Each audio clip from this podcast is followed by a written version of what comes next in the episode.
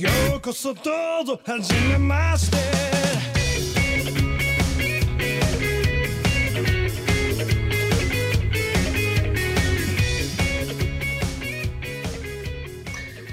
Hello, everyone. Welcome to the Glorio Chat, the best anime podcast on the internet. The healthiest anime podcast on the internet. You know, I was going to start off by saying we survived the holidays and, and all of 2018, but uh, apparently we didn't. We uh, did not. so, uh, you know, rest in peace, Iro. He was supposed to be on with us today. Uh, but uh, he did uh, not survive. We might be mourning Marlin soon enough as well at this rate. Um, but, uh, Marlin's on his last legs. Gee, yes, how, how, are you feeling? Live. I'm, I'm feeling bed. Uh, yes, yes. I, hey, I'm personally I'm feeling great.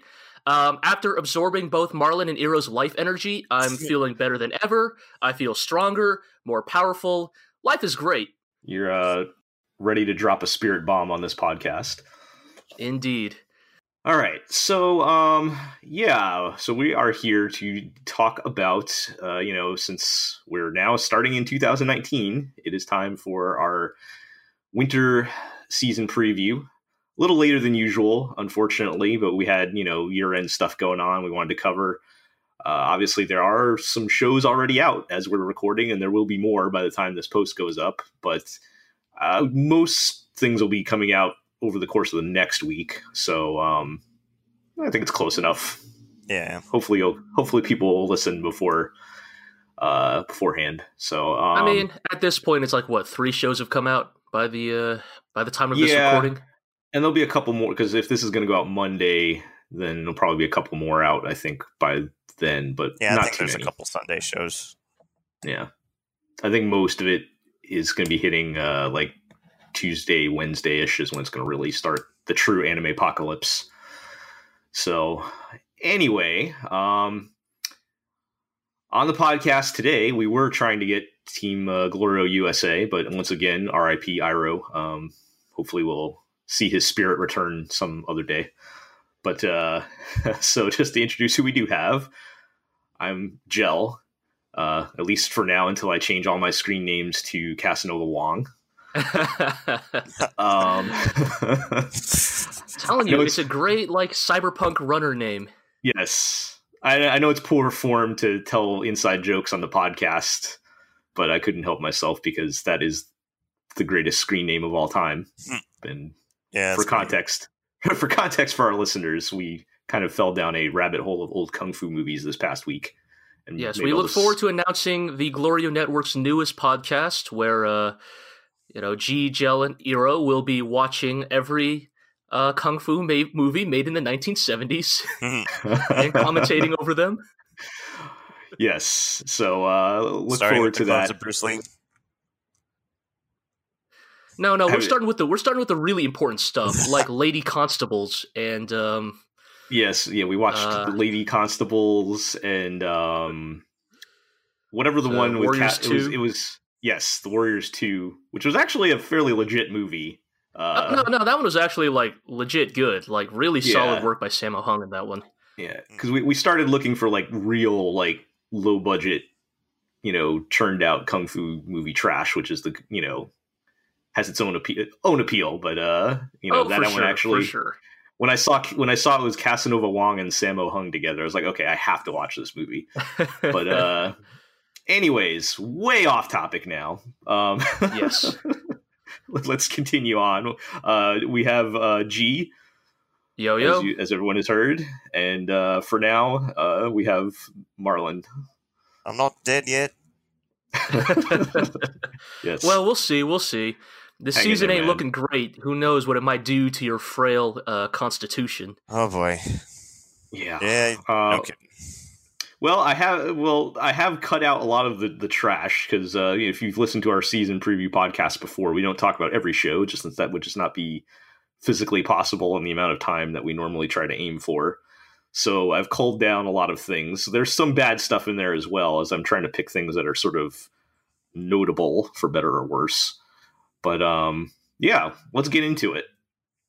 So, uh, kind of one of the big defining things I think coming up next season. There is a lot of sequels and continuing shows from last season, like a lot more than usual.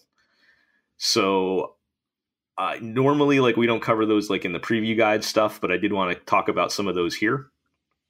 So I mean, some of them are um, definitely worth talking about. Right. and yes, some of the best shows I think that are going to be happening next season are going to be returning shows. So, um, so yeah, let's start there, and we'll talk about some of the sequels, returning, continuing stuff, and we'll start with Mob Psycho 100. Hell Uh, yeah! yeah. This was uh, this was our number six best anime of 2016. So you know it must be good. Uh, Oh, and it is returning for a, uh, a second season.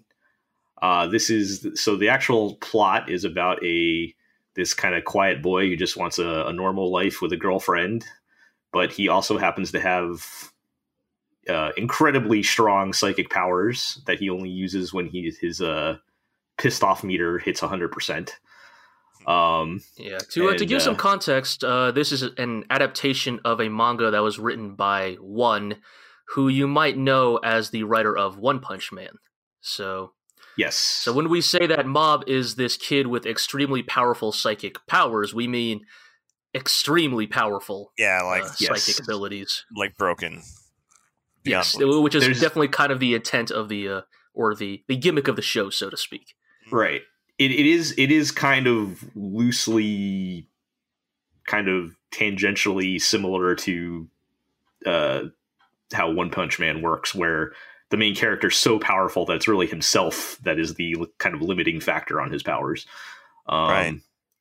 Other than that, though, I think it's Mob is kind of more like a closer to a traditional kind of battle shonen type of show. Would you say that's fair? Mhm. Um, I I, mean, would say so. Oh, sorry, If- Marlin, in comparison, like a in comparison to in comparison to One Punch Man, which I think One Punch Man is kind of more it's kind of a different thing, but It's more retains inherently comical, satire element. yeah. Uh, whereas Mob is maybe slightly more straightforward, but uh, yeah, I don't know. Uh, I'm actually the thing I would. s- Sorry, go ahead.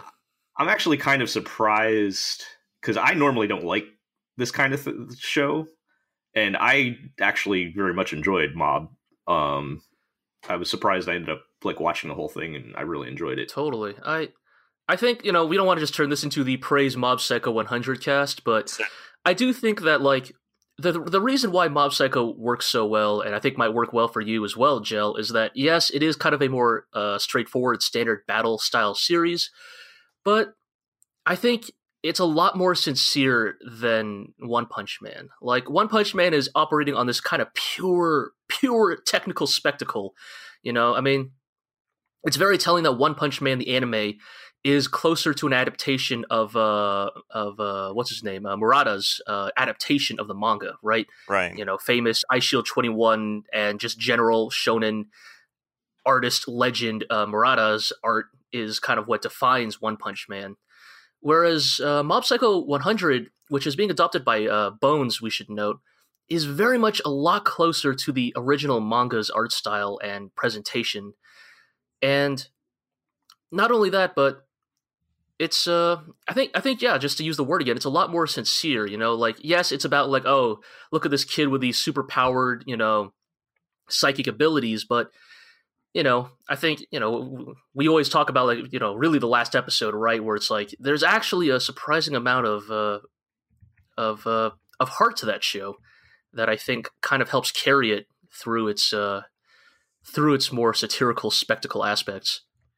Yeah, yeah, like the, the stuff with uh, uh, with Mob's brother, where like you know, yeah, he's really just feeling this jealousy, and it's like it's really kind of goofy. The jealousy fuels his psychic uh, power, or like his growth into psychic powers.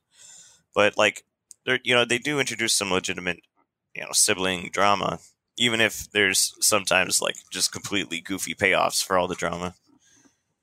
Oh, definitely. I mean, it's definitely a very funny um, anime as well. You know, I mean, I already forget their name, like the Self Improvement Club or whatever. Like, all right, I think those guys were like low key, maybe my favorite characters in that show. So, hmm But uh, but at the same time, it's like they're jokey, right? They're a comical group, but also like they kind of represent a real, tangible, you know, support net for Mob and his desire to like self improve in ways that don't just rely on his psychic powers. And I kind of hope that's kind of what we see more in uh, the second season of, of Mob Psycho is kind of, you know, kind of more of Mob just uh, trying to wrangle with his powers and like trying to be trying to be someone beyond just you know, being defined by his powers, which I think is kind of like the primary criticism that uh what's the name of Mob's shitty teacher? Uh Oh, I, or I, shitty boss. I uh, forget his name. Oh yeah, uh, but yeah, he's like kind of the uh, Reigen, Reigen, Yeah. yes. Uh, well, I guess Reigen, yes. That's now saying that out loud. Um, sounds a lot like a certain American president. But, but yes, you know when uh, yes when Ronald Reagan gives that scathing criticism to uh, the um, the like bad cult dudes and like how you're all just a bunch of like chuny losers who are like you solely define yourselves by your powers. It's like that's kind of like kind of the crux of what a Mob is trying to escape. So I kind of hope we see a lot more of that you know, in addition to just Bones' kind of typical, you know, top notch presentation and animation. yeah, I'm really looking forward yeah, to there, it. yeah, there was some. Yeah, it, it, it's interesting because you mentioned how you know this is written by one like One Punch Man, but it's not obviously doesn't have the art of you know Murata involved in it, so it's a very different kind of look aside from like the you know. the the one punch man like joke face is where you kind of see the Right. connection i think but the uh uh, the uh, uh, whatever you call that face. I don't know if there's a name for it, but I think everybody knows what I'm talking about. Um, yes, yes. and, and it's it kind of makes it, you know, even though it might not seem like as like traditionally beautiful, so to speak, it, it it's a very more it's it's a lot more of a kind of a unique visual style that I thought Oh, was totally. really appealing. Um, even though Yeah, it's I not mean- like pretty, so to speak, it's you know, um, it's it's very interesting and creative. Yeah, I mean, don't get it twisted. Like, this is Mob Psycho is the sort of anime that Bones feels is necessary to bring their like top top A team. You know, guys like Yutapon, you know, get attached to shows like Mob Psycho. Right. You know, your- it's, your, uh, your Earth shattering into squares and exactly, exactly. Gotta love those exploding cubes. oh yeah, just all the flourishes. That man, yeah, it's oh, it's always so impressive to watch. I mean, I think Mob Psycho was my actual like favorite looking anime of the year it came out. Just uh, uh, Bones spoilers, they do good work. hmm Yep. Yeah, so I think we're all uh, pretty excited for that to come back. I don't remember where the story left off, but you know I don't want to spoil anything either. But we'll we'll see uh, we'll see how that goes. And I All think I will just say real quick. Um, sorry, Joe. Let me just No, say one ahead. last thing. One last thing about Mob because I have a feeling that I feel like I have a feeling Mob Psycho might be like one of the only shows we're going to be able to talk this excitedly and this positively about in this podcast. So I just want to say that maybe also a lot of our hopes are aligned with Mob Psycho 100 because, frankly, it's kind of maybe the sole hi- not the sole highlight. And you know what? I'll happily eat crow in a couple of weeks when we do our like, you know, first impressions podcast if some of these other ones really stand out. But it seems for now, Mob Psycho is kind of the only really solid bet. Um, Yeah. this upcoming season. I, I I think I think it's fair to say it's like the safest bet. I'm sure we'll find other good shows, but it, some of them are uh, some of them are looking pretty hit, hit or miss. But th- this one, I think we're I think I feel like this one we were pretty confident it's going to be good. So totally. All right. So let's uh, keep moving along then to our next show on the list, which really I mostly want to talk about because I'm shocked that it's actually happening. Um, there is Yeah, I'm surprised second, to see this one. there's a second season of uh, Real Girl, which if uh, if you remember a couple seasons ago, I was kind of shocked that it's a pretty decent uh, romantic comedy with a heavy influence, uh, heavy emphasis on the romance part. Um, it is the uh, story of a uh, loser nerd otaku guy who uh, ends up going out with the hot delinquent girl in school, and kind of them uh, figuring out their relationship. And um, you know, other than kind of dabbling in some shojo tropes here and there, it's it's pretty it's a pretty solid show. I, I enjoyed it, and I'm kind of looking forward to more. Again, I was just kind of shocked that it actually happened because the uh, the studio, which I think is um, I looked this up earlier, uh, Hoods, I think it's Hoods Entertainment, has been having a lot of trouble getting shows done. Um, oh, really? Over the past two years, really. Um, they, uh, what have they done other than Real Girl? They were last seen trying to finish that Marchen Madchen show or whatever, oh, boy. if you recall. Oh, those people. Oh, okay. Which I don't think they ever did. The I think they had to cancel the last two episodes or something. I don't. I don't remember. Yeah, there was something really, yeah, just wrong. Like, like Are they? Yeah, uh, are they? Are, are they sitting at the same uh, cafeteria table as ufotable these days in terms of uh, anime studios that just seem Yes, to have except been they don't- permanently like scarred by one project? Uh, y- y- sure, but they don't have that. They didn't have that fate money in the bank. I don't think. right. So uh, I was kind of shocked that this actually happened. But um, yeah, it's it, it's it's a pretty solid uh, romance show. Again, if you're not into that kind of thing, I don't know if it really has enough new there to like you know broaden the appeal, so to speak. But uh, you know, it's it's I, I thought it was pretty good, um, and it's probably going to get a little more serious in season two, just the way the plot developed from season one. Uh, with uh, the, the they kind of strongly imply that the main girl has some kind of anime disease, which you know how that usually Huh. goes. Oh, boy. no, Not anime Um, disease. As long as it's better we'll- than we'll- uh, Your Lie in April. I mean, Well, I would hope so, but I cannot. oh Uh, shit. I I don't know. We'll have to see. So Was uh sorry, Joe, was Real Girl the one that came out in that season with all of those other like sweet romance shows of sorts that no, it was. okay, I just I just kind of lump them all together, so it was either slightly before or after. I don't think it was in Gotcha. that block with like uh, a place further than the universe and uh, Yeah, I think it Takagi-san was the and all season that. afterwards. Yeah, it might have been the season after. So it was fairly recent. Um, all right, so let's let's keep moving to a show that I'm actually excited for. Uh, the return of Kakegurui, uh, Kakegurui X- XX, I guess. You know what? I like to Sure, you know what? I have a feeling this is complete conjecture. I have not looked it up. I have a feeling that's going to be pronounced double cross. Oh man, are they are they adopting Guilty Gear naming uh Th- conventions? This is this is the kind of show. This is the kind of show that would do something that gloriously stupid. Man, I Um, cannot I cannot wait for Kakegurui double cross accent core and then Kakegurui uh Chrono Phantasm. And Oh wait, I'm getting my game Kak- uh, mixed up here. Kakegurui tag team battle. Kakegurui Xrd third Turbo Special Edition. Um. Anyway, so uh, if you somehow missed that show because Netflix didn't put it out for nine months after it originally aired, uh, Thanks, Netflix. Yeah. this is a, a show about um, super rich kids who go to this high school where they gamble for social standing, and uh, the best gamblers end up on the super powerful student council, while the worst ones uh, that can't pay their debts literally become slaves. Uh, it is the most ridiculous, campy, over the top, just trashy mess. And it's like super stylish and it's just fun to watch. Like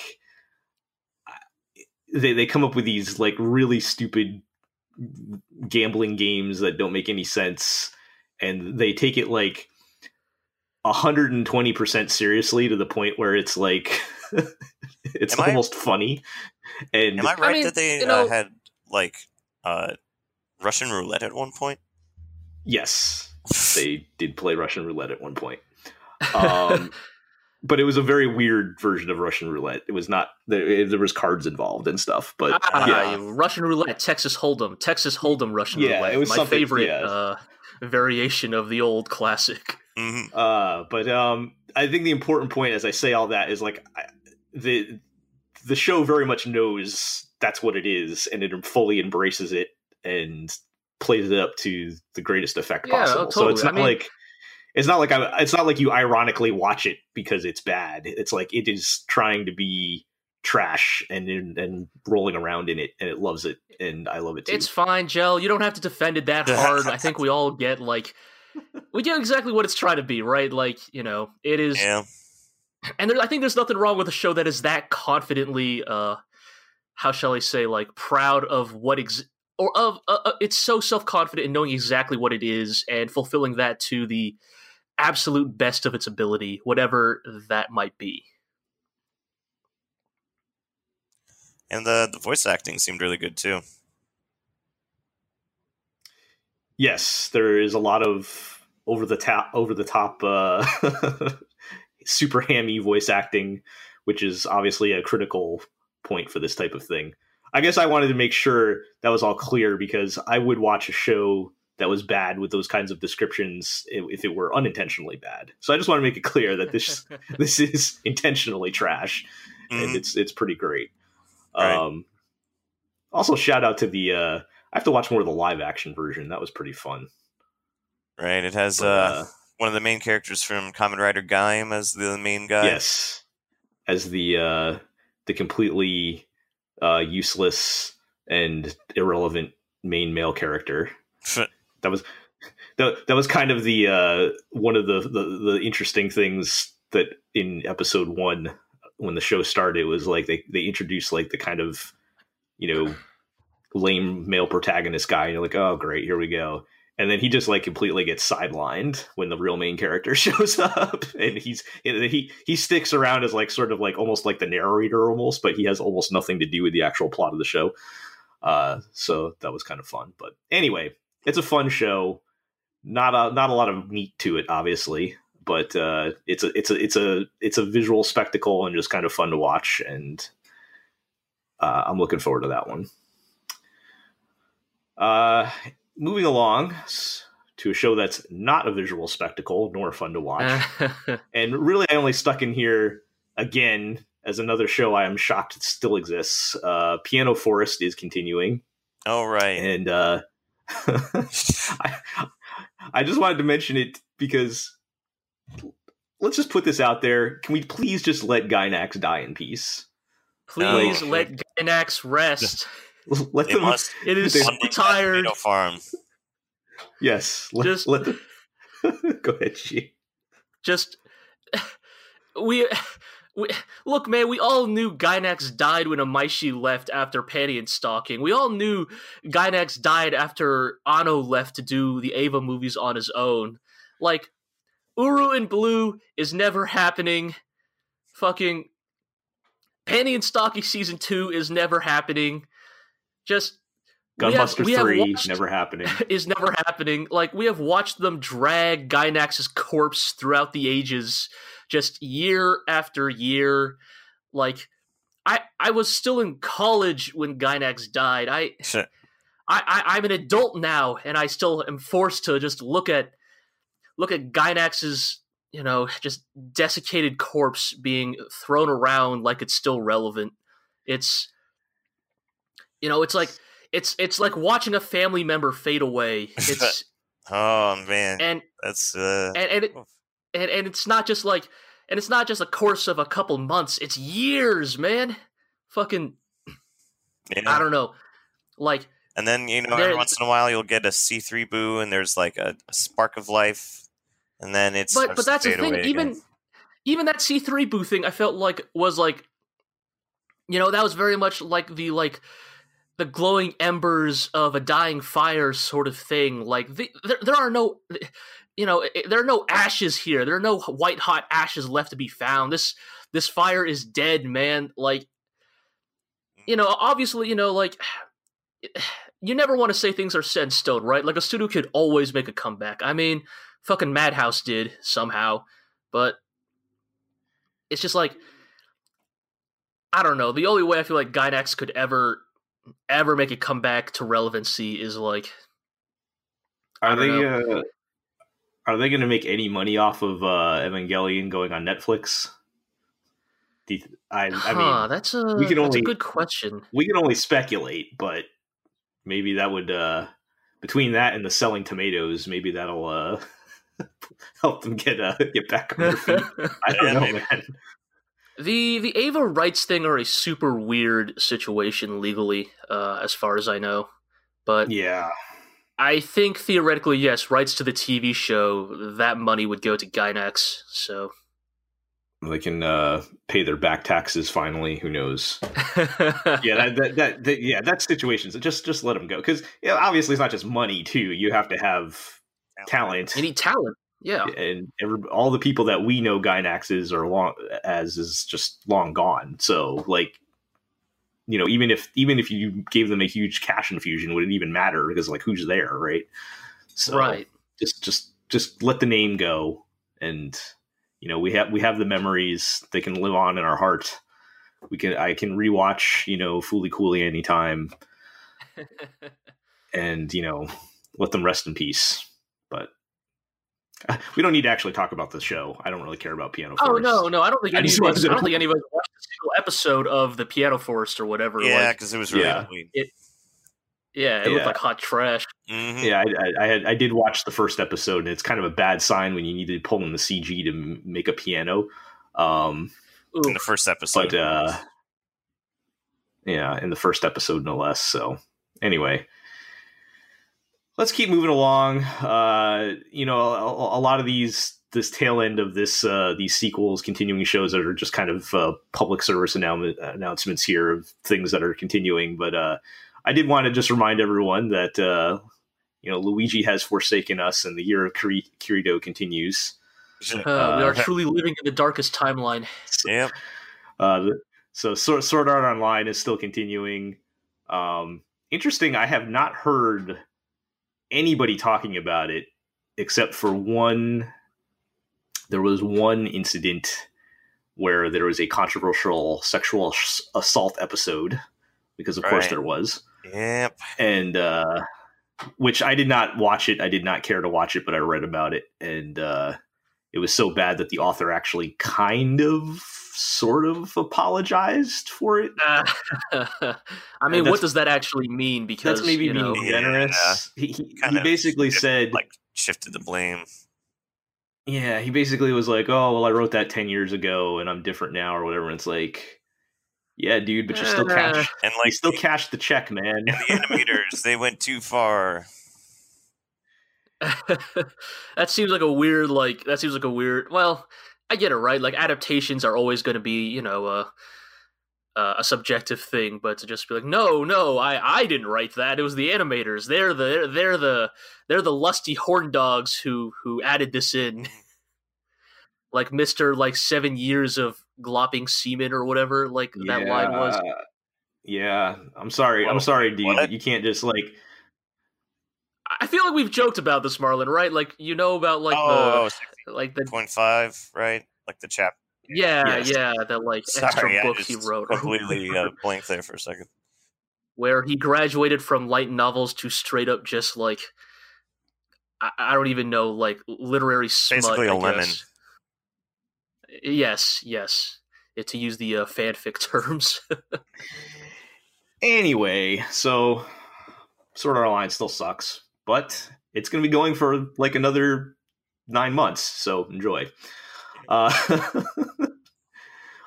also, also want to mention uh, JoJo's Bizarre Adventure continues on. Um, have you guys been keeping up with that? Yeah. oh yeah, totally. How's that been? How's Uh, this part been going? It's a little Uh, slow, but I mean, the Yeah. fun. I yeah yeah the powers are cool. uh, You know it's I you know I I, hate that I'm I'm the one here. You know I mean Marlin's here as well, but I hate that I you know I'm the one here talking about JoJo because like I think for better or worse I have come a little bit I have come away from part five a little cool I guess you'd say like especially compared to part four. I think the part five cast is I don't know, just maybe not as likable. Like they're weirdos, but they're not weirdos in the way that I like my JoJo weirdos to be, if that makes sense. Yeah. Um I think it's definitely been a little slow. I feel like, you know, I mean, look, I could go back and maybe watch up to the first 12 episodes of part 4 and find out that actually they didn't really do that much, but I feel like we're 12 episodes into part 5 and we haven't even seen all the stand powers of Giorno's gang yet. Right. Like Yeah, that's the big thing. Like, I'm pretty sure at least by episode 12, we got you know, uh, uh, what is it? Uh, you know, you know, we got at least the main three guys. I mean, at least 12 episodes in to part four, you already knew that Koichi was not to be fucked Right. with. And that's the most important takeaway from Yeah. early part four. Mm. So, Yeah, but uh, it's still solid. It's still solid. You know, David Production does good work. Um, and still very uh, stylish. yeah, totally, totally, very solid. Just, uh, I think it's kind of with part five, kind of settling into that very like comfortable. You know exactly what to expect from it at this point. Yeah, it's pro- probably not going to win number three like some of its predecessors. Yeah, I think part five might be the first one to. Uh, oh no, we didn't give it to Stardust Crusaders. I think it got like number six or something. Oh, did it? I guess that makes sense. Part three is not particularly my favorite Yeah, either. So. It was a stacked. I mean, with this I think. one, I mean, is this one even going to make our top ten? Uh, I guess we'll find Uh, out. I think that really definitely depends on its end game. I think because JoJo is JoJo. It could always just introduce some late game shit that just completely, you know, completely, you know, tips the balance. But based on early impressions, I see I could see part five kind of for better or worse ending up in like a number four, number five spot in my personal top ten list, if even. Yeah, and I mean, I guess it is a little hard to make that call on like January fifth or whatever today is. uh, But Also, yes, that it's motherfucking. We're like fucking five days into January. so I think like five days into 2018, I said Garo Vanishing Line would be my number one anime of 2018, and look how that fucking turned out. So. yeah, yeah. So a little early for that talk, but uh, I guess we'll Yes. see. All right, well, it's still there if you want it. Mhm. We'll Indeed. So, um, one one more uh, show we want to cover as far as the returning stuff. I just want to once again shout out uh, certain Magical Index season three continuing. I have not actually Speaking had. more comfortable anime trash. I I have not had a chance to uh, catch totally up, but I am in the middle of the arc, which is basically Touma saves Britain, and there are so many there are so many lines that could be taken out of context and and made into Brexit jokes. oh no! I feel like I should just make a series of screen caps of just like out of context lines and just post those. but I- uh, I'm sure someone already has. yeah, I am Um, I'm especially broken up that Ero's not here because now that we have an excuse to talk about Index again, perhaps now we could finally hold the like inquisition of actually is Index that good or do you guys just tolerate its version of anime trash compared to other versions of anime trash? I don't think they've ever pretended that that's not the case. It's just, Oh, I don't know. Did you listen to the podcast where these guys said that Index was smarter than Fate? oh yeah, that's right. You're totally wrong. I don't think we ever said smarter. I think, Oh, I, think, we you at least said, you at least you at least implied like better written Right. or more consistent. uh, well, that yeah, Maybe more I may- consistently may- written. maybe, but uh, yeah, I I don't know. And you know, they they just uh they just announced a like last night they just announced a index gacha game is coming so maybe they really are coming for fate's throne uh since uh since fgo is is a terrible gacha game but people just play it because it's you know fate and it has you know busty anime girls uh you know maybe maybe, maybe it just needs some proper competition but uh. Anyway that show's still fun i'll be catching up with that soon and uh, yeah, so that's pretty much covers the sequels continuing shows. And uh, you know, let's move on into the new stuff. All right. So um, these are kind of loosely in chronological order. So actually, I think the first two shows are already out. I'm not sure if maybe even the third one is. But uh, we'll start with uh, Boogiepop and others. This is okay. I'm going to do my best to try to explain. Uh, if anybody remembers uh, Boogiepop Phantom, which was a moderately successful kind of psychological thriller type show uh, way back in, I think it was either 99 or 2000. It was one of those anime that hung out at the same table as Serial Experiments, Lain, and Ergo Proxy to give you an indication. Yeah, it was kind of that period of anime there. Um, And it seems it- kind of yeah, like kind of. Parasyte adjacent in its themes. Right? Uh, I think Parasyte is a lot more like pulpy. Let's be honest. Like I like Parasyte, but Parasyte is about like fucking evil aliens. It, it's very '90s. It's very Right. '90s like gore, you know, spectacle in terms of uh, its approach. Whereas I feel like, at least based on, I don't know a goddamn thing about Boogiepop Phantom other than its opening, but I think it's. I, I can only assume it is a pretty different kind of uh, story. okay. Yeah, I think it's more of a, like I said, kind of a psychological type of thing than. I mean, there is like some action and blood and stuff like that, but I never actually watched Boogiepop Phantom either, but other than you know clips floating around and stuff way back when. But uh, so this particular series, so for a little broader context, B- Boogiepop is like a novel series that's been going on since like uh, 1999 or something like that. Um, and uh, it is about this. Uh, I guess Boogiepop is kind of like this, you know, urban legend character, but it actually exists for real. Um, and uh, it kind of appears in different people's lives, and each novel is sort of like a different story with like a different set of characters, and it's kind of told as like more vignettes than kind of like a big overarching story type of thing. okay. But uh, so this is where so your, I guess uh, uh, Kino's journey reference in the preview comes from. Yeah, there's there's that, and um, also just reviving an anime from that era, like you know, 15 to almost 20 years later. Right. Um, I think there's probably some comparisons to be made in there. But uh, so this particular series, so Boogiepop Phantom was, I guess, not really a novel. It was like an original story in between a novel or something. If I read that all correctly, I tried to do as much research as I could on it. But um, and this series, this new series, Boogiepop and Others, is actually going to be adapting the actual first novel of the series. So, um, yeah. Other than that, I mean, I don't know too much about it plot wise. Uh, other than you know, like I said, it's kind of more of like a, a kind of psychological thriller type of thing.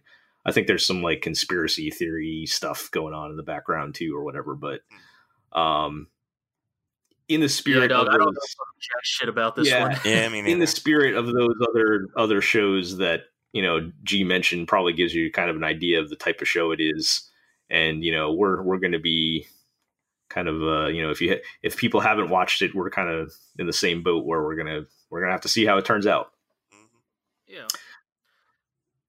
Um, and like I said, that is actually already out as of time of recording, so Oh. I guess right. we can. Just that none of us actually got around to watching it. so- we just did not get around to watching it yet because it literally came out like last night or something. So, um, you know, we'll get on that and we'll have our normal first looks and all that coming soon. yeah, Crunchyroll getting a lot of the good releases other than Kakegurui. Yeah, I'm assuming that's going to be doomed to Netflix again. Netflix is was really hyping that up. I well, you know what? Actually, I'm not sure how much of, of that is Netflix hyping it up or just you know the the al- the quote unquote algorithm uh, showing it to me uh, in my personal Netflix. yeah, it's entirely So- possible. People's mileage may vary, but um, yeah, they somehow thought to put that to the top of my recommendations when that came out, and still have it there. So, um, all right, so let's keep it moving here on to the next show, which is also out. And G, you actually watched this. You and I were watched this, right? Yes, yes, uh, yes. So, we watched um, this last night because because we have good priorities, and instead of watching, you know, things like Boogiepop, which are probably the thing that people are actually going to be paying attention to, uh, we decided it was more important to watch this fucking anime mecha trash. So Well, let me just okay. So let me just start with saying we're talking about the price of smiles, um, which it does have some credibility as the this has been t- touted as the 55th anniversary of Tatsunoko Productions, and this is the anime they have chosen to make, which is really weird to me because it doesn't Yeah. seem like anything related to anything traditionally Tatsunoko at all.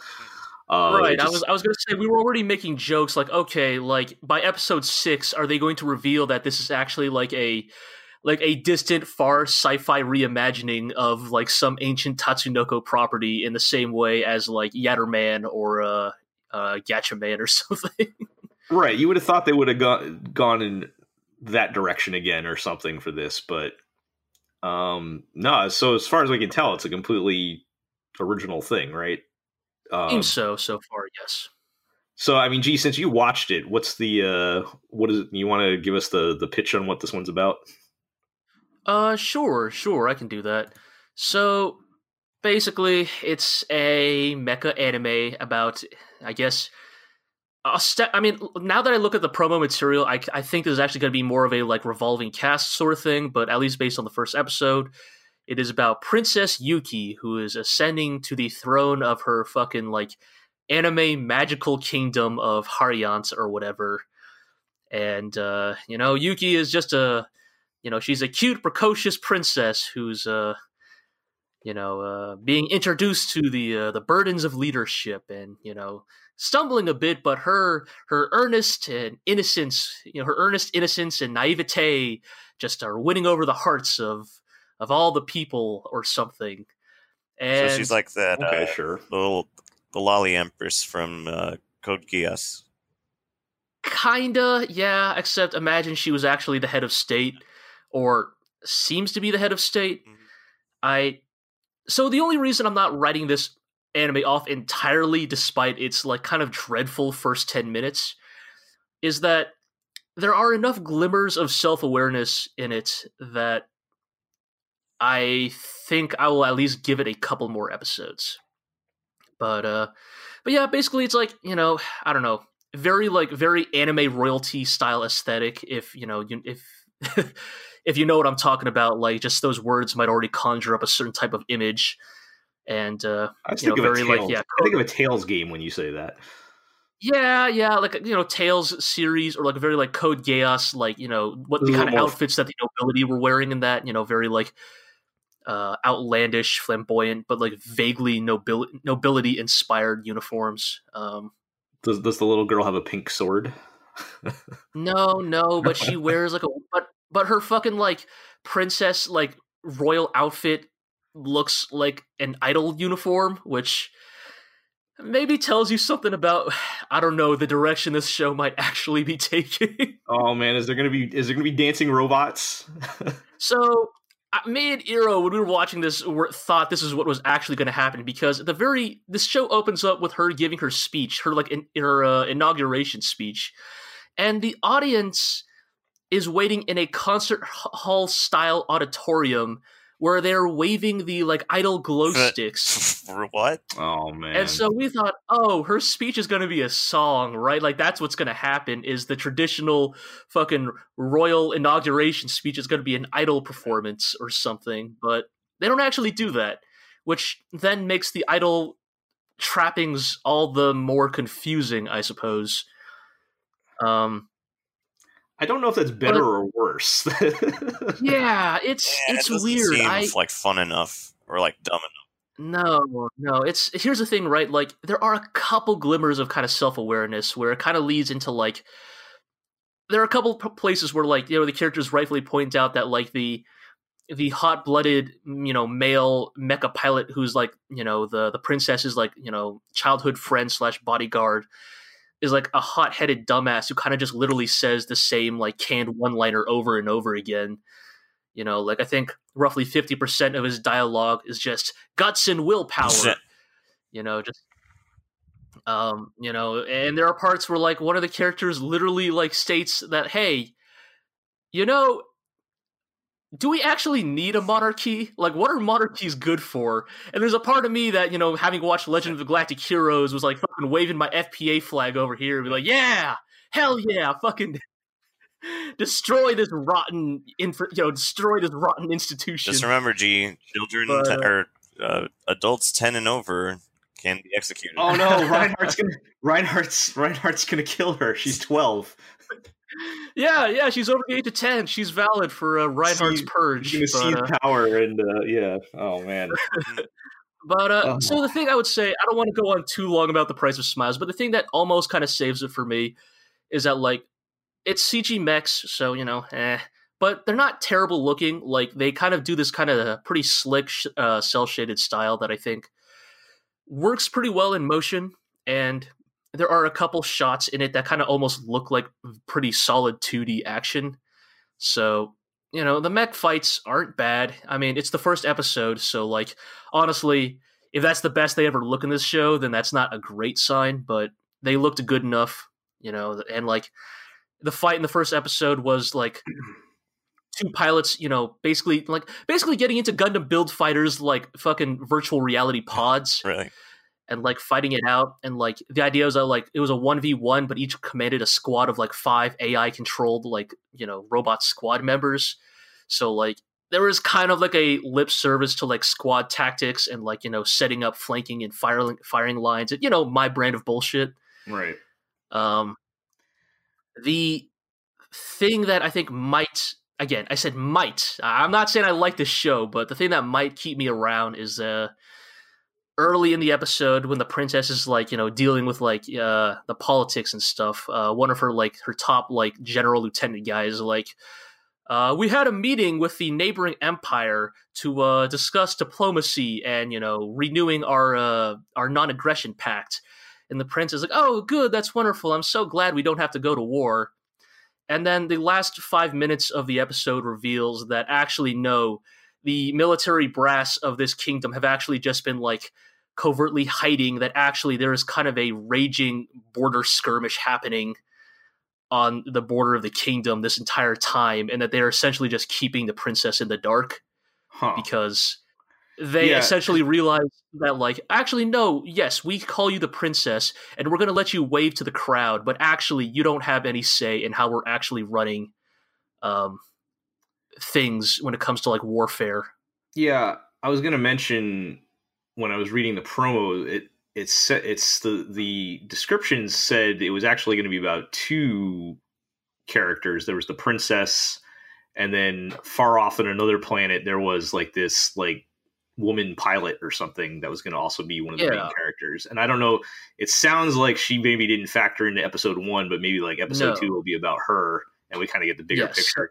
So it sounds like there's like right i mean more stuff going on than is originally led on in the Yeah, I think that's kind of my feeling is I don't know if it's all necessarily going to be good, but the first episode at least hinted enough at like okay, there's more going on here than the initial saccharine like, you know, little girl princess, you know, you know shenanigans, I guess so to speak. Like right. again, I'm I I can only guess this based purely on the promo material and like what shows up in like the ED sequence, but it seems to imply that they're going to do almost a. I don't. I'm not making this comp- com- comparison lightly, know and I'm not implying that these are these are to be compared at all. But maybe they're doing a Legend of the Galactic Heroes style, like Dual protagonist. you know, like dual, yeah, like dueling protagonists. Like let's examine both sides of this conflict, sort of thing Well, that'd be you know, because so, that, so, that, that's so does it turn out the little girl is actually Reinhard? Sit. Uh, I I'm not joking. That might.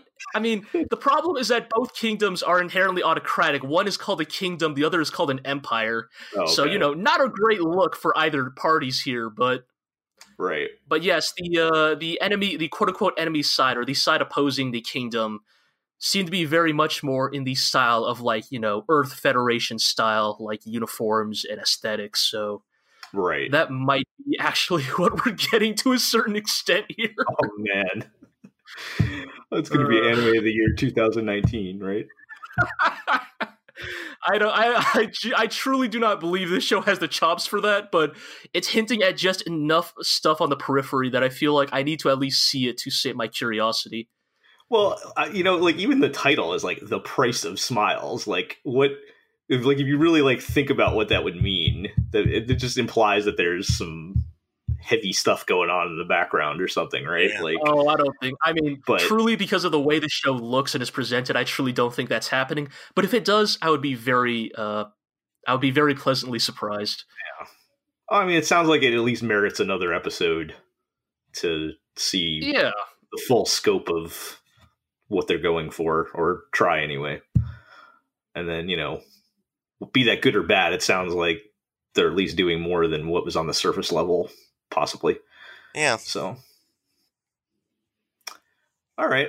Well, let's uh keep moving along. I think this show might have just come out or something, but obviously we haven't watched it yet. I have no idea how you're supposed to pronounce the title. Is it Wiz Wiz? W's. It's spelled W apostrophe Z, uh, which Uh, is Uh, um, Yeah. It sounds like Wiz. I got nothing, man. So I'm gonna give you the pitch. I'm gonna give you the description of the show, which is basically Oh, good. a YouTube DJ gets mixed up in oh, this is starting off great already. gets mixed up in some kind of like techno techno magic sword fighting tournament thing or something. Which As you do. Uh,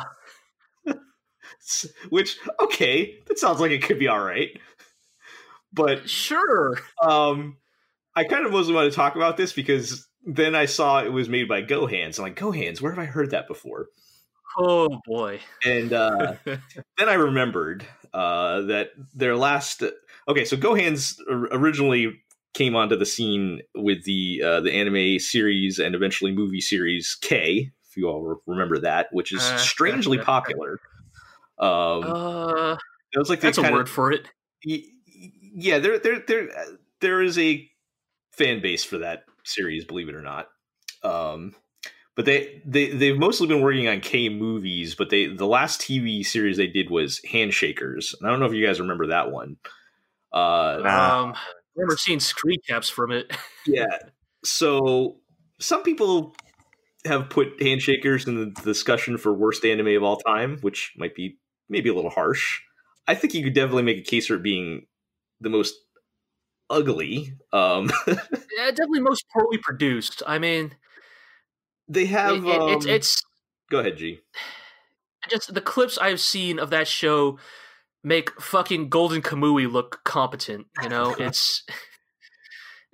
I mean, here's the thing, right? Making anything is hard, right? Anime, video games, whatever. Like, it's you know, any production is difficult because it requires an a huge amount of people and talent and and resources going into it. But something about about handshakers just fucking something real rotten must have happened in the production of that one because I don't think I've ever seen an anime series implode so hard as that one.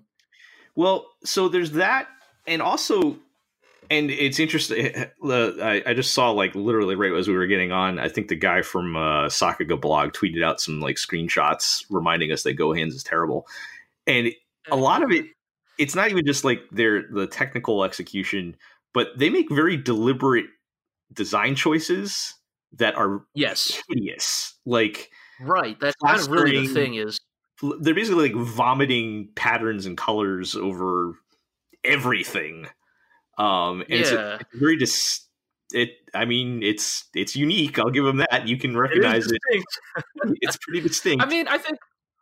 Yeah, I think the problem is that like it's almost like they're trying to go for like the con- you know the uh what's it called the Gankutsuou style like surreal you know digital filters thing except with like none of the nuance and none of the none of the artistic sensibility. no it's like they're like they're like literally pasting like patterns like that they you know they made like a photoshop pattern and like plastered it onto like you know as a texture on this yeah, on the walls yeah, or whatever like a mask layer or something. Yeah, Yeah, and it and and it looks like that that whatever style is carrying over into this new show, which is not a good sign. Uh, as well as the technical Yeah. quality. I watched the trailer and it looks disgusting. So I don't know how. I don't know how somebody gave them a It's- second chance at, at at doing this. I mean, but at some point, I can only assume it's just the K money, right? You said it was popular, which surprised me, but I guess I'm not. I'm looking this up now. They made like fucking eight movies or something. Like, Yeah, holy it's- shit. It's got a it's it's got a fan base. Um, yeah, and I think we don't hear about Um, it as much because it's it's been movies after the initial. Yeah, I mean, for better or worse, the only thing I can ever really say about K is that A, it should have been called Wizard Gang Wars, and B, it should have been about Wizard Gang Wars instead of like maybe that's what this title is ended up being about. abbreviating. Maybe that's what the title is abbreviating. yeah, Wiz, Wizard Yes. Gang Wars. Maybe we can only hope. uh, But I guess that's the I- confusing thing because like I didn't I didn't stick with K, but like K looked decent in places. Like it had its like weird digital uh filters thing going on. Like it had some really weird lighting choices, but otherwise it was a solid looking anime. yeah, I mean, it had some really nice shots here and there. So yeah, that like weird like I- putting like purple and blue and whatever lighting all over the place.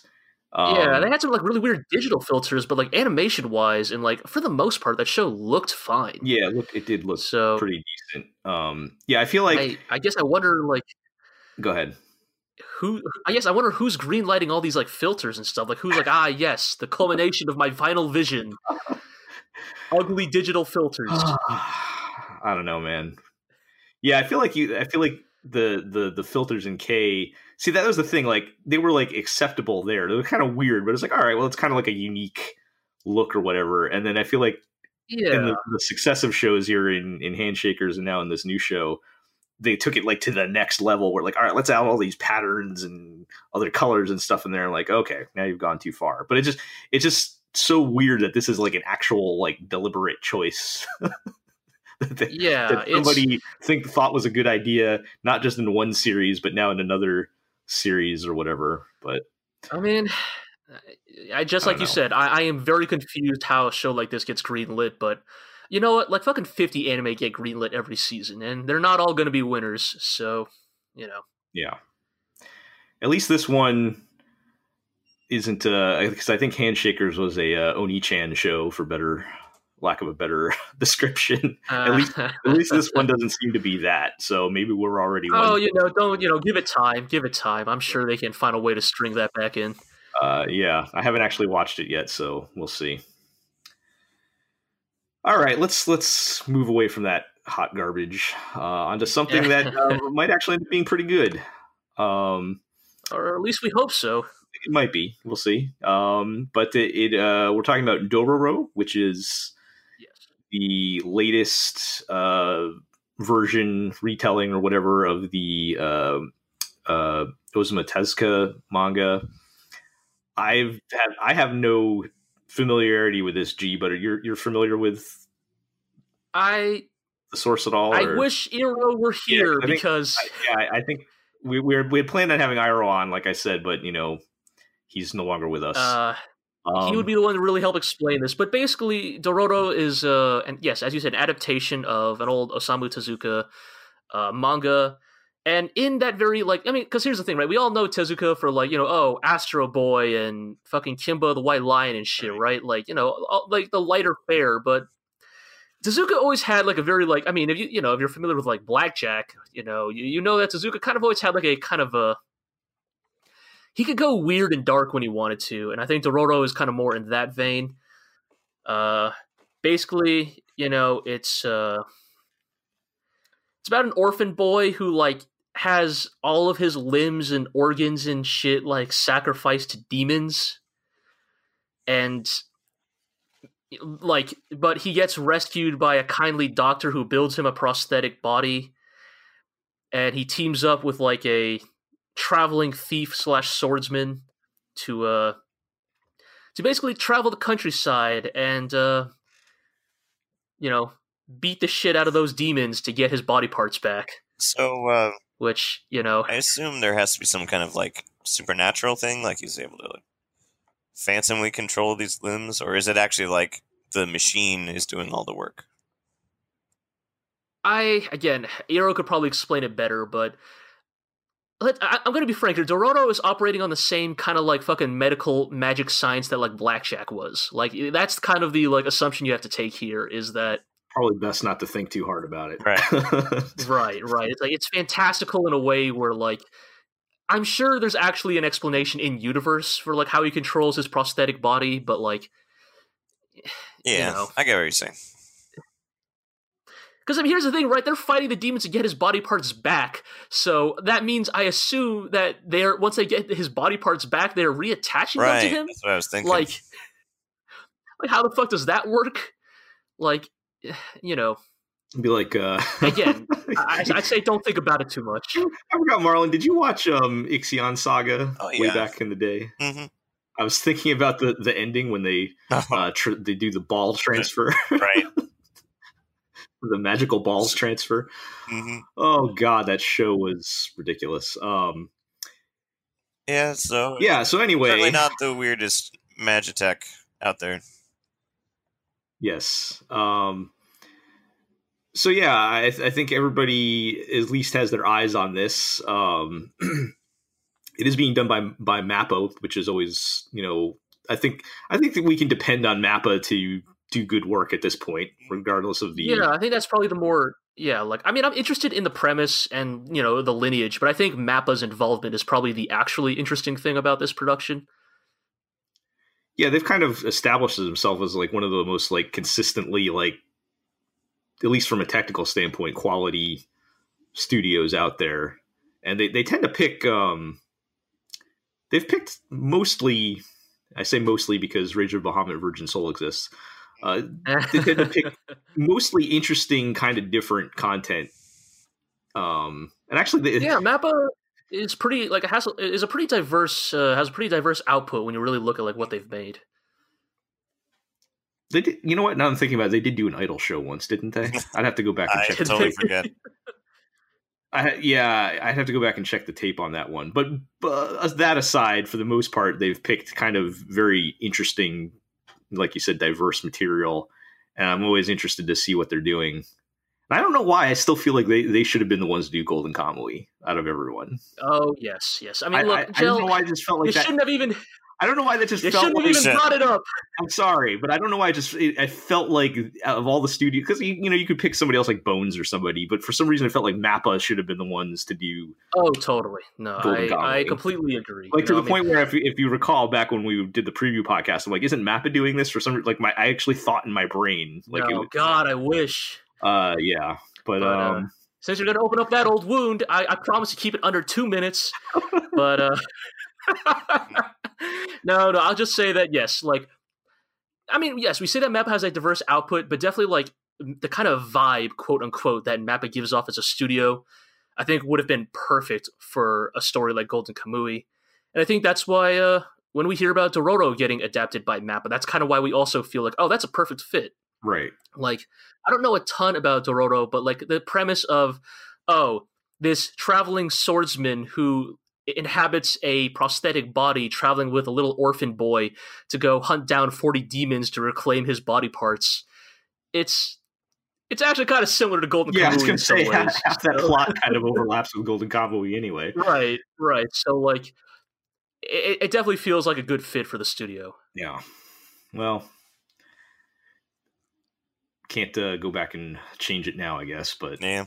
did um while just while we're briefly on that tangent did uh the second season of golden kamui did that go any better Uh i don't know if we ever actually talked about it I mean, here's the thing. I have kept up with it, and you know, at this point, it's like the real, the only reason I don't talk about it much is because, like, frankly, you know, the the pain has numbed me. You know, right? Like, there's there's it can't surprise me with its uh, okay you know with its mediocrity anymore. But you know, it's a thing where it technically adapts things accurately, but I think the the actual sin it's committing now is like they're just skipping a lot of chapters. Actually, like oh like they're skipping like because I guess in, in the sense of like oh we got to get to like the bigger plot points they they've been skipping like things that you could argue are quote unquote filler or like side chapters but I think are actually super important to fleshing out the characters.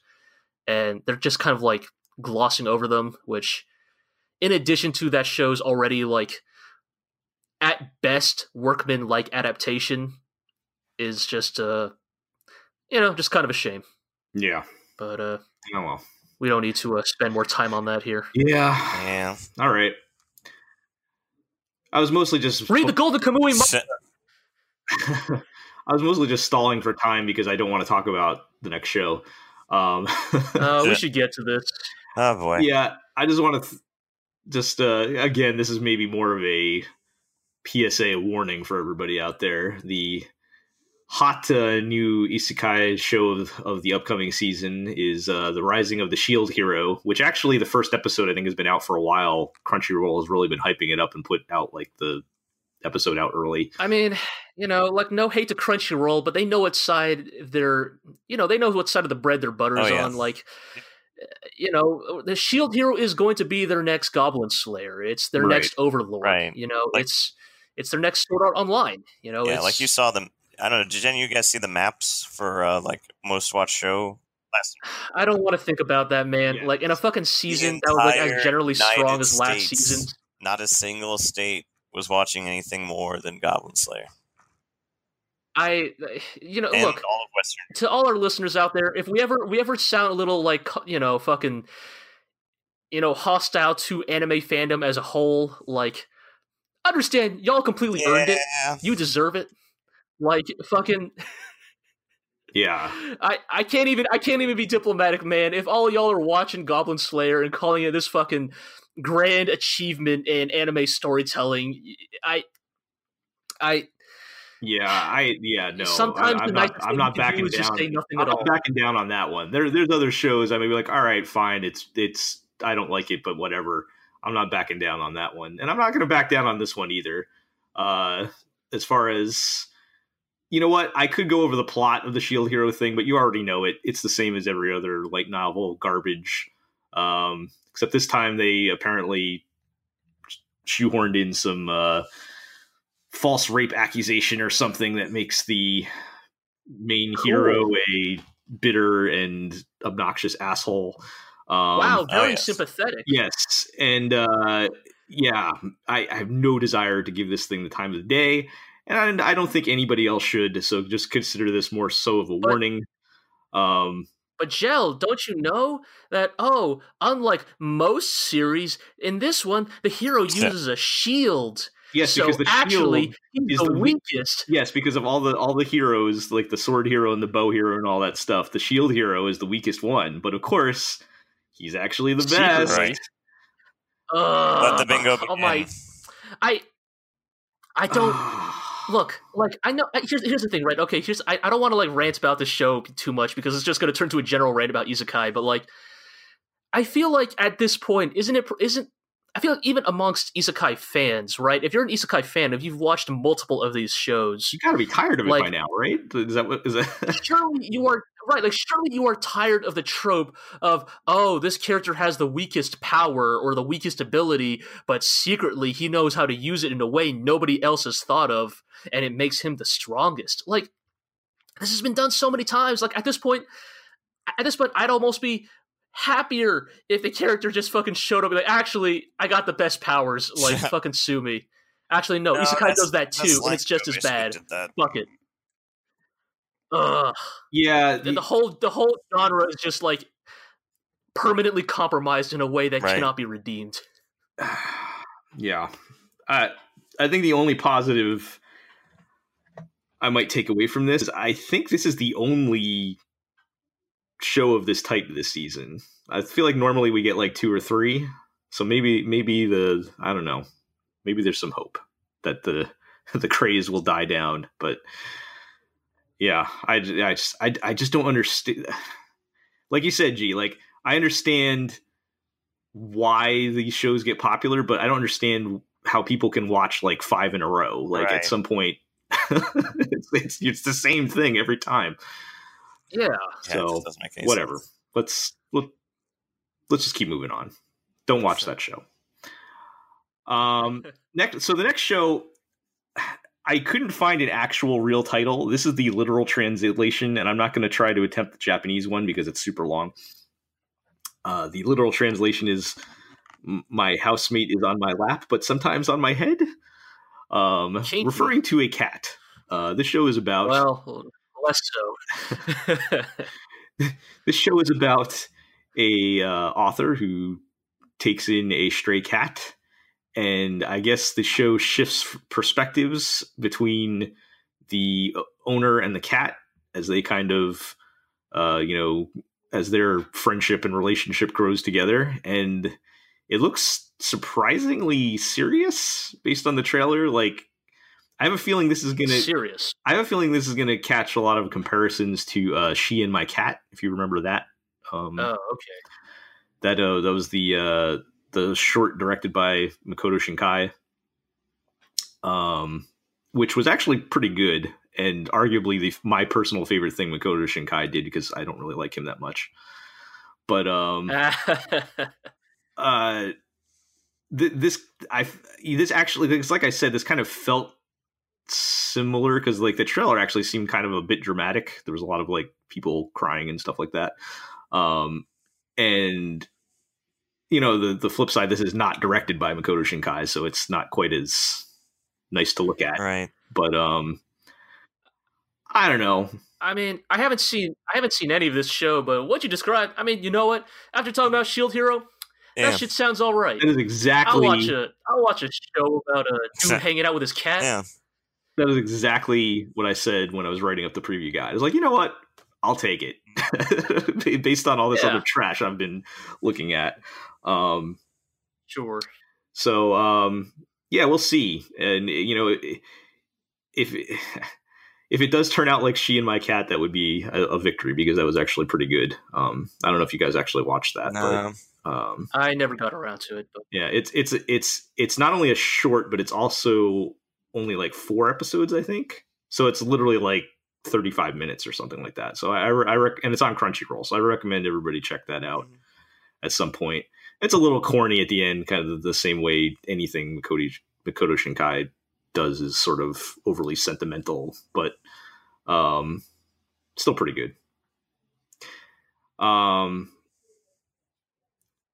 moving along. So this is another kind of, you know, one of the most anticipated shows of the season is the uh, adaptation of The Promised Neverland, which is a pretty popular manga. And I don't know a whole lot about this, so gee, I might defer to you, but it basically looks like um, Prison Break with kids. yeah, that's you know what, like as a one sentence description, that's basically correct. Um, yes, this is kind of the latest uh, high profile Weekly Shonen Jump adaptation.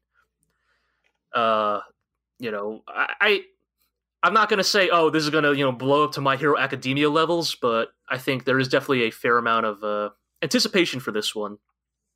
Uh, long story short, Promised Neverland is about. I mean, it primarily focuses on a trio of kids who live at a at, at an orphanage, and in this orphanage, you know, they're under the care of a woman they call Mother, and these kids kind of live a perfect, idyllic life. You know, they're you know they're they're fed and you know they have clean clothes and a you know perfect environment to uh, train them into weird super omnidisciplinary geniuses. Um, more on that part later. And uh, kind of like life is perfect for them. And uh, you know they live at this orphanage always looking forward to the day when uh, they will grow old enough to uh, finally be adopted and live in the outside world of the orphanage. And you know uh if you've watched any number of like you know like you know either if you've read any like young adult you know dystopian fiction or watched any like sci-fi original dystopian tv shows or whatever like obviously you eventually figure out there is a dark secret Right. to the orphanage. And um I uh you know here's the thing. I I'm not sure how much I want to spoil here because like I'm going to be honest this is stuff everything I'm talking about is like in the first chapter. And in many ways I almost feel like if I actually reveal the twist maybe that actually gets people more interested in it. But I- I- I'll just say that they find out that there's some real ratchet shit happening to the orphans that leave the orphanage. Yeah, that's not And, surprising. Um, yeah, I, I don't know. Gee, I don't know if you've watched the trailer, but there is a bit in the trailer that strongly implies that. So I don't think that's particularly shocking. oh, okay. So they're already revealing that. Then yes, yes, some really bad no- shit is but no- happening to nothing these kids. detailed. They just kind of strongly Okay. imply as the kids are being taken away, Yeah. something's not right. And long story short, yeah, yeah, okay. Well, that's good. I haven't watched the trailer. I have. Here's the thing. I, not to go on to another tangent, but I, okay, maybe. maybe some fans might get mad at me for this, but the thing I'm going to say honestly, like truly honestly, my personal feelings about The Promised Neverland is if they do if the adapt if the adaptation is good, The Promised Neverland is going to have a fantastic first season and maybe a second season. And if it goes on any longer than that, people are going to start realizing that maybe maybe that show didn't have as many fresh ideas as people were hoping. Um, Right. Yeah. Um, Because we, well, you mentioned sorry, go ahead. you mentioned it's uh it's a Shonen Jump series. Is that so? Yes, yes. Actually, fairly high profile one But too. it's not like, which is kind of it's notable. not like a obviously a, It's not a like a filler. battle shonen type of thing like that you normally Um. or is it? I don't know. So so so here's here's the thing. Maybe I'm sa- I- maybe I'm maybe I'm saying too much. about- I don't know. I don't want to talk about the Promised Neverland as a whole as someone who's regularly reading it. The thing I will maybe say is so um the first the first parts of that manga are really fantastic, very compelling because it's about a prison break. So I guess to try and return to the main plot, basically the, uh, a trio of kids um, discover the dark secret of the orphanage, and they begin trying to plot a way to escape. And here's the thing: they slowly begin to realize that oh, actually, mother, the one who takes care of them, is also definitely not who she seems to Hmm. be. And Makes sense. there's kind of this really good, really compelling, like psychological thriller aspect of the story because they need to like simultaneously like plan their escape, hide their escape from everybody else because they don't know who is like who can be trusted in the orphanage, and see like pretend everything is fine because mother quickly finds out that somebody knows the secret. She doesn't know who, but she knows somebody knows the secret. And these are smart kids. They are specifically trained to become like weird super geniuses. So like she knows these kids like are are competent and they're not to be underestimated. But she also has to maintain the facade that everything is fine because as far as she can tell, only a couple kids know the truth. And there's some really great like psychological horror moments in the early parts of this manga about like maintaining the facade and like you know just the sheer psychological pressure that puts on people. Like these kids are like fucking 11 or 12 maybe even younger. Like they're not you know they're not adults by any stretch of imagination. Like sure they're smart but they're still kids. And it's really a lot of fun. It's a lot of fun just like watching them slowly compile like okay for the next part of our breakout plan we need this this and this but how do we get this? Like the only place we can get this is like you know monitored by mother 24/7 so we need to like basically set up another kid in the orphanage who doesn't know the truth to basically like you know Be the fall guy. be a viable dis- you know yeah be a fall guy but he won't actually take the fall because he he definitely doesn't know anything about the truth. So at worst he'll get a reprimand but like you know even if they try to like interrogate him he'll have nothing to reveal or something it's there's a lot of like good stuff like that going on in it. And i think like for better or worse like there's a reason why the best prison break stories end with the prison break. Um for better or worse the promised neverland does not end Hmm. with the prison break. And i think the post prison break stuff is generally not as strong. It's not as compelling. There are definitely interesting aspects of it. And you know it definitely doesn't go full battle shonen you know? There are these kids don't suddenly gain like you know fucking dbz powers or anything like that you know it's just it definitely becomes a little bit more conventional after uh, the prison break but Yeah. Well, again, that's all stuff that's not happening till like season two or later. So like, in terms of the anime and what we're probably going to get out of this, I'm I'm definitely looking forward to it. You know, um, as long as the adaptation is solid, I think uh, the Promised Neverland is definitely going to be one worth paying attention to. You know, it's it is published in Weekly Shonen Jump, but like it's so different from most other Shonen Jump uh, series. You know, I mean, the main protagonist is a girl. Like it's a like unequivocally like it's a trio, but the most important character out of that trio um, is a girl, which I think for Yeah, a that's- shonen manga is uh, pretty noteworthy in and of yeah, itself. that's pretty cool. just speaking to adaptation, it is being done by Cloverworks, who is a spin-off studio of A1 Pictures, and they just did their they just did their Right. first like they just did like their first like they were the lead on it um show last season, which was the uh, the Bunny Girl Senpai show, and that show looked really nice. Yeah. Um, Okay, it was up to good it was up to standard of you know top because because A1 can be up or down, but when they're like their their a, a their a game like Sao a game is is pretty good, and it was you know up in that territory. Right. So that's encouraging. Um, at least Yeah, that's good to hear because I think for better or worse, like the fear with Weekly Shonen Jump anime adaptations is like I think we all got spoiled by My Hero Academia. We forgot that like how bad adaptations can actually be. Like in a lot of ways My Hero Academia was blessed by, you know, getting bones attached to it. And not only bones, but like 18 bones. You know, so i you know, I think a lot of other Shonen Jump adaptations haven't been nearly as solid. So to hear that uh, um, a pretty solid, reliable studio is working on that is uh, is encouraging to hear.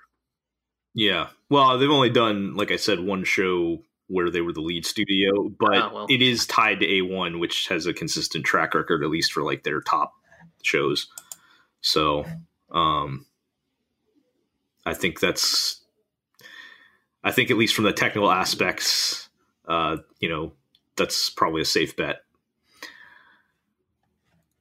All right. Well, we'll be uh, looking forward to that one. So um, let's start. We're getting close to the end here, and I'm going to lump these next two shows together because they're both I mean, basically girls and airplanes, but two two pretty yeah. different takes on it. Uh, the first one is Girly Air Force. that is literally Which is the most like fucking in your face title you could you could come up literally the title. Um, I think in this one, the girls turn into airplanes. Wait, is Are you that what kidding? happens? Y- y- yeah, yes. So uh, actually, you know, I'm gonna just literally read the description here because this is probably I don't think I can do it better justice. Um, Oh my god, you're In- in order to fight- the creatures, however, mankind creates fighter aircraft called daughters, as well as the automatic fighting mechanism Oh, anima, which are shaped like human girls. Okay, so maybe Uh, maybe they're they robots. still fly the planes, or I don't know, whatever. It sounds like a gacha game setup in reality, but which is Mhm. probably what it will be. Um, or maybe, um, slightly.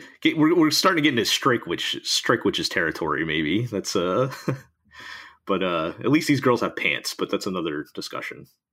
Um, so that kind of that so that's one take on the girly air force concept literally girly air force Yeah. um the other show is uh what is the actual title the localized title that i found was the magnificent kotobuki i think there's probably a couple different ways that could end up being named but this is actually a show about like a squadron of cool ladies flying old fashioned looking airplanes. Like Right. actual planes. uh, which looks pretty well. Okay. It sounds pretty cool until you realize it's done by the studio that did the recent CG adaptation of Berserk. Oh no. Oh and uh, no, that's no, right. no, sorry, no. You you can't I'm you, ruining it for you. you hmm. can't do that. Like I knew the planes were CG, but No, it's it's not just the planes, unfortunately. Um, oh no, no, that's so that's no yeah. good. So here's my question I put out to you guys, because the so the other show, so the first show, Girly Air Force, is hand drawn for the most part, other than the planes. It looks actually pretty good. Yeah, but it's being done Uh, by, done by satellite. satellite. who they can be up or down, but when they bring their A game, they they make nice stuff. They make Macross. I mean, you know, when they when they do their A, Uh, yeah, yeah. Like I said, they can Yeah, be hit or miss. well, they yes. made Macross. yes, you, Macross itself, their their Macross adaptations themselves are hit or miss in in like within the series itself. But yes, they they can make things look nice though when they're when they bring their air game. And the trailer for Girly Air Force technical quality wise looks pretty good. So, do you take the nice looking? Uh, Do you take the nice looking show with the stupid premise, or the ugly show with the better premise? oh my god, this is some real Sophie's Choice shit. Jesus. Oh god, I. Here's the thing, right? Like I, I actually not paid that close attention to who was making what, like because both premises literally sounded like the fake anime that was made in the PA Yes. Works anime. Well, that, that's, the, that's the joke. That's the joke So- going around. But yes, Right, right. That's the joke that was going around. So for a while, I had actually assumed, oh, Uh, PA Works is making that show. no, Like, and I was like, well, PA Works does solid stuff. Like between Shirobako and like you know Sirius the Jaeger, like they're actually good at both like girls doing professional things and like cool action. But finding out that I got to choose between fucking Satellite and Gemba, like that's some that's a that's some raw dog shit, son. Shit, that's like I was originally about to lead off this conversation like, well, I think the the the magnificent Kotobuki looks interesting, you know, and I've I've always been a little concerned about the usage of World War II era imagery in Japanese fiction.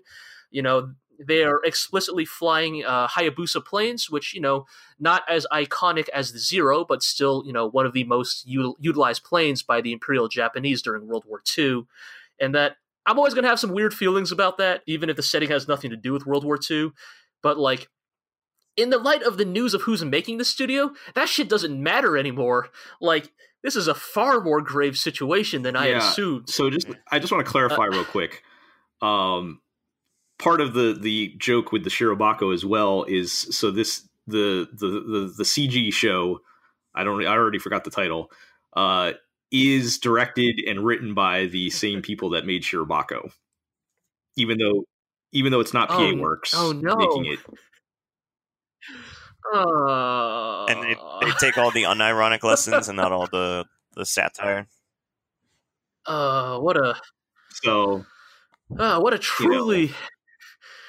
What a what a tr- what a tr- truly confounding so, situation. yeah, I don't know, Um, man. Do you take the uh, like I said? Do you take the uh, the nice looking bad show or the bad looking nice show? I so here's the thing. I assume you assigned both of them to me already, right? Uh, I Like- did not. I didn't give you Girly Air Force. I, I I think I'm doing that, or I gave Oh, okay. else. Just yeah. I haven't even I haven't even looked at the assignment schedule yet, so I just assumed, all right, just give me both of those so I could just compare. You're welcome to side join on side. post regardless, but, But, uh, uh, yes. Um, my general feeling then is like the one I'm more willing to give a shot is probably the uh, what's it called the uh, our- our our current title, the Magnificent Kotobuki, just because the show itself doesn't probably won't look good, but like the art, the art is nice based on the promo images I've seen. Like it looks more interesting, I It guess. has nice art Um, direction. I- regardless of the execution. Yeah, yeah, and like the director, if it's if it is the director and staff or, or people who did work on Shirobako, like Shirobako was a, I mean, some might call it 2015's best anime. Um, you know, it's it's uh, Shirobako was fantastic, really excellent piece of work, but also it was a very great specific kind of work. I feel like I feel like for better or worse, like this is so different and in, in many ways more conventional that I I don't know if the same talent and pedigree really carries over. Right. Um fucking Studio Gemba? Yeah. Fucking seriously? Jesus. Yep. What what the f- like I, would- I would I would have I would have taken like the guys who do like the Knights of Sidonia anime. Oh, uh, yeah. What is like you know, that shit's yeah, what is the? I forget the name of their but, uh, studio. I always forget their name. Yeah. It's No idea. like uh, I don't know, yeah, man. there's This is- actually there's a couple, or, or like uh, what's the other? Uh, the one that did uh, Bubu- Bubuki Buranki. Is that the? Um, that's Studio Orange, Yeah. I believe. I think they're the ones who did. Uh, no, no, no, no. I Studio Orange did Majestic Prince. Um, I'll look it up real quick. uh, sure, now- sure. now- now Googling want- stuff yes, is great. Uh, Sanzigen. Yes, Sanzigen. That's I couldn't the name. Oh, Sands I do yeah, take them. yeah. I, I, take them over. I don't know, man. uh, yeah. Gemba is uh, that's a raw deal. I, I'm, you know, the, this is gonna make for great radio. I literally have not even watched the PV yet. Hold on a N- second. it- I'm it- just- it- don't do a G. It's not. It's not worth it. it's not Yeah, worth it's- it. It's oh, not worth the no, time. These. Oh Uh! So anyway, Oh, it's, that no. is sad because I actually think that might have been like a fun show Oh had that- no! had that actually been made. By, Oh jeez! had that actually been made by viewers. Is that Pancakes 2G? Uh, I mm, okay. I uh, yeah, I I don't know. Fucking toss them both out, I guess. uh, really, maybe that'll like be the real answer. Yeah. Maybe that's maybe yeah, that's you know, I play am I am willing to over you know I'm willing to overlook a lot when it comes to visuals, perhaps maybe even more so than most everybody else on the blog. But it, when you come out looking like a, a PS2 cutscene, it's hard for me to. you'd have to be a really, it'd have to be a pretty damn charming show for me to, to, Right. to Yeah, to for me to want to watch that. So I don't know. Well, we'll have to uh, we'll we'll check it out, but it's not not looking good. All right, so let's uh wrap things up here with one more show we want to talk about. So while we're while, while we're at disappointing G here, let's you know throw one more one more final blow at at you here. Uh, Uh, let's talk about Yeah. Magical Girls Special Ops Asuka. Um, so yeah. this is a show about uh, magical girls with guns. Um, This is like a show that was fucking tailor made for me, and they still fucked it up somehow. oh That's, man, that's Well, you anime in a nutshell, G. yes, good ideas that don't pan out. Um, well, you know, we haven't actually seen it yet, right? Okay, now you know what? I, I'm sorry, I can't. I can't No, even. you're right. I can't even drum up the false optimism. I've watched the trailer. um, so I, the the Oh, idea yeah. is yes, it's magical girls with guns. Apparently, this group of magical girls took out whatever big threat years ago, and now it's several years later, and our main character, who's gone on to live her her normal life, gets sucked back in and is asked once again to lead her squad of magical girls to fight whatever big Oh man, sou- it's so good. Sounds like great. premise and, is and apparently, so I don't know how the magic works in with the guns, but they have like real guns. Uh, and It sounds so it, uh, good. yeah, it sounds pretty good. And I don't know, man.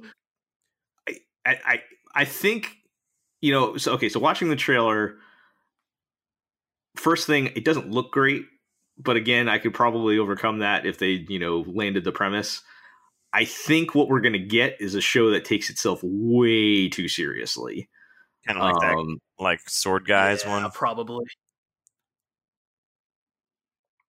yeah, I'm not sure. I don't even know which one you're talking about, dude. Sword Um, Guys anime. Sword Guys be a gacha million anime, fucking which I guess it's not. There's not even only one of those.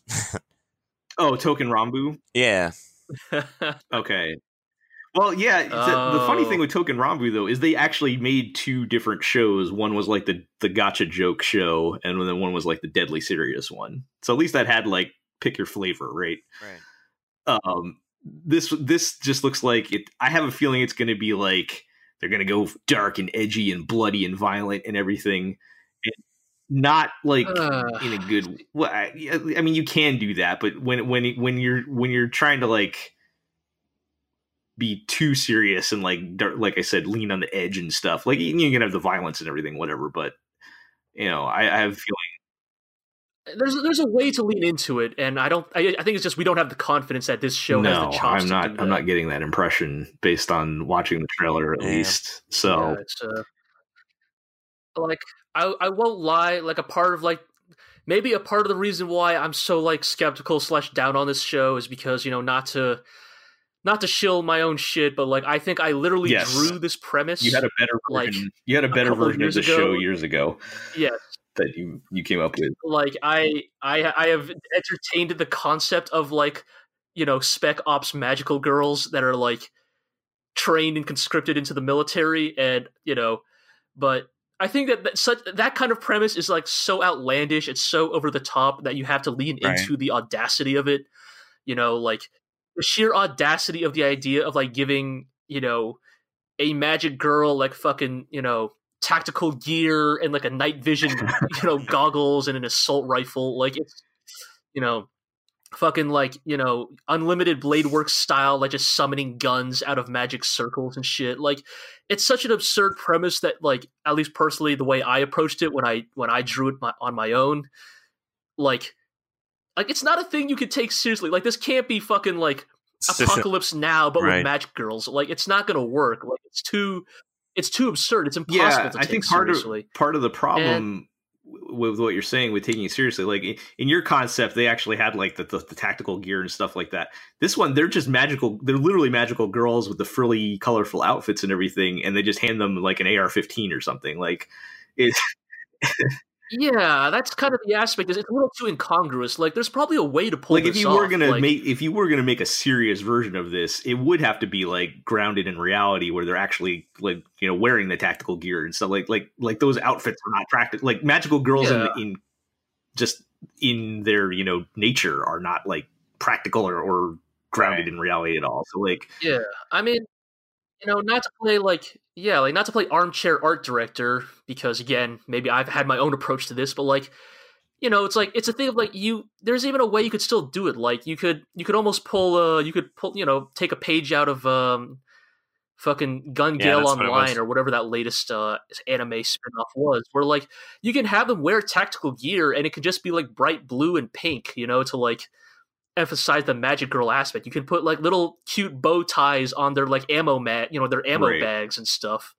But like you can lean into that. It's just like when you just design them as like literally like just stereotypical style magic girls, it's just you hand a gun or a knife in their hand. It's it's it's just it's a it, it oh yeah, that's the other too thing. The much, main girl think, actually in a doesn't that have a like gun. She has like a knife or something, which right like that's the other thing right it's like it's not even that fucking Yeah, that- tactical that's, that's a very poor tactic. What if it's a If, ballistics uh, knife?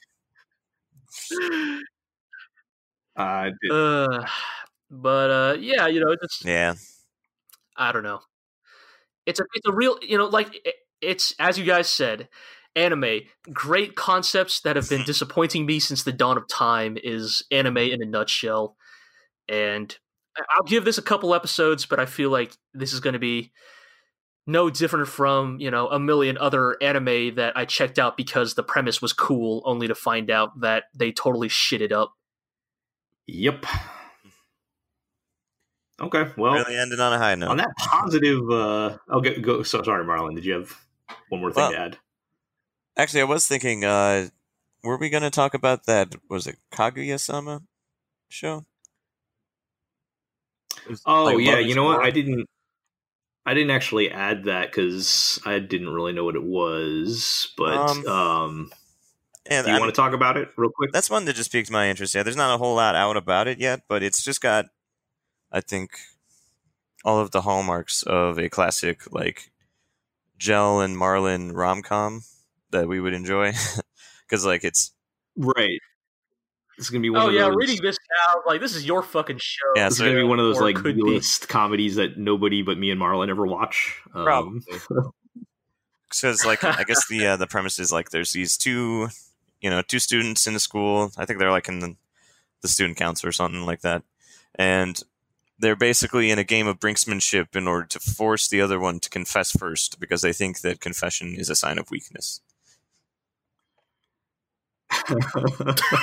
okay. Like and they are both apparently like they're both Yeah, apparently like geniuses or something. So they're constantly trying to outsmart each other. yeah, Uh, I'm willing to give it a shot. yeah, yeah. That I mean, it sound it definitely Sure. sounds like something we would enjoy. I'm feeling a little burned after uh, boarding school Juliet last season, which Yeah. is kind not exactly the similar concept, but It could be. that same genre, I think. So I guess we'll. Yeah, uh, we'll you know, I don't want I don't want to judge Kaguya Sama on the sins of uh, past shows here, but um, yeah, definitely worth checking out. Um, and it's being done by A1 again, and we, as we were Yeah, saying so- before. So you know they're decent quality. they usually. usually do solid work. I haven't actually watched the trailer for it yet. I did read about it earlier, but um.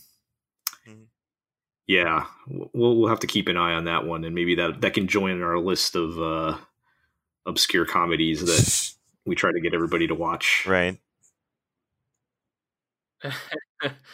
I don't know, man. I mean, just looking and reading this description, like, yes, this very much seems like one of your guys' Yeah, kind of not gonna be shows, for but everyone. I don't know, man. Human Yeah. story, this ain't, you know. Well, yes, that's a, that's a very high bar. Maybe we can get it to like if we could be like to the same level of like uh this art club has a problem or something, I, I, then I'd be happy, Yeah. I guess.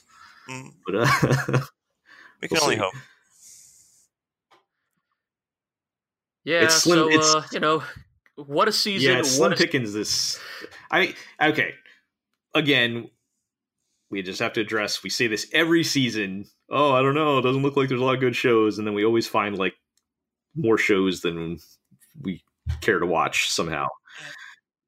Yes, yes, that's true. I mean, like people could definitely accuse us of maybe always being a little too pessimistic about the upcoming season, and you know, I, I think you're right. Like, I think that just comes from a place of like, for better or worse, yes, we are used to anime disappointing us, and I think. For better or worse, though, having those low expectations means that when something does surprise us, though, it is a truly genuine surprise, and This those is are always our nice to have. uh, 23rd season covering uh, anime, covering all the shows. Yeah. Yes, Twenty three. and uh, I say that to emphasize that we've watched a lot of bad anime. Mhm. we have we have the re- Yeah. we have precedent to be pessimistic on Oh, a lot of these things. Um, Yeah. so you know that's mostly where that's coming from. But as G said, that just kind of makes it better when we do find stuff that um, surprises us. That's kind of my, that's always I always say that's been my favorite thing uh, doing the blog over the past you know seven years or whatever it's been uh, going on seven years. So uh, I'm sure we'll find something again this season. Maybe it'll be this Kaguya show. Maybe it'll be Girly Air Air Force. Eh, it won't be Girly Air Force. Yeah, let's. Uh, who knows? Who knows? Who fucking knows? Maybe, maybe the price of smiles will actually become the modern 21st century Legend of the Galactic Heroes. Uh, We've all been waiting be one for. of the. So there were a lot of shows I didn't put on here. Most of them were like bad gacha game adaptations and stuff like that. Maybe it'll be like Last Period, and it'll be like one of those where that'll totally Right. surprise me. hmm Sure, who can say? uh, well, but Ugh. either way, we will be covering it all as usual. Um, I will have. Uh, I'm not sure. I already have part one of our preview guide up, and I'll be working on part two this weekend. I'm, I don't know exactly when it'll go up. It may be before this podcast goes up. It may be after. We'll see. Uh, but you can check that out. Obviously, keep an eye out for our first looks as they will be coming out starting next week. Um, and uh, yeah, we'll see how it goes. And uh, you know, we're pretty decent on time considering how many shows we talked about here, but I think we can wrap up there. Um, hmm yeah, yep, so I let's this do our place. housekeeping. You can uh, read all those things I was just talking about at theglorioblog.com. Uh, you can follow us on Twitter at the Glorio Blog. You can subscribe to the podcast on iTunes, Podbean. Apparently, I found out that the Google Play thing I tried to set up didn't work, so I'm investigating what the problem is with that. But someday, when we may be on Google Play, we'll see. Um, Please do. I use Yeah. Google Play on my phone, and I can't find the Glorio network. I need yeah. my Glorio network fix. Me and all the other, all all twelve of the people who use the Google Play app on their phone to listen to Yes. podcasts. So, um, we need it. yeah, we'll get that. Uh, we we post all the podcast episodes on YouTube, so you can follow our channel there. Uh, please subscribe so that someday maybe we can get ourselves an actual URL, so we don't have to tell you to just go search for the Glorio blog or any of our podcasts. Uh, but they are there if you want to follow us there. Uh, that includes, of course, the our other podcast with uh, G and Iro, uh, the Legend of the Glorio Heroes. Uh, shockingly, G has only mentioned the show three times this episode, but uh, we'll, we'll, if you'd like, if you'd like all of their thoughts on the as they watch the uh, the legendary uh, 1988 OVA. Uh, where where you where were you guys? You're like in the the 30s now, right? So you're about yes, The mid thirties now. Yes, we have. look, the only reason I haven't mentioned it so much is because we've only watched one of the three episodes we need to watch before we record I- for the next the one. But uh, I've watched me- the whole me block. It's you. very good. yeah, let me Yes. show you. Oh yeah, is it a? It's would you call it an interesting trio of episodes, episodes? So um, please go ch- please go check that out. That's a very good. Uh, that's, that's that's a good time. And uh, yeah, that'll do it. So um, thanks guys for toughing it out uh, on this one. Thank you Yeah, out there thank you. for uh, everybody out there for listening and reading the blog. And we'll catch everybody next time. Bye. See you later.「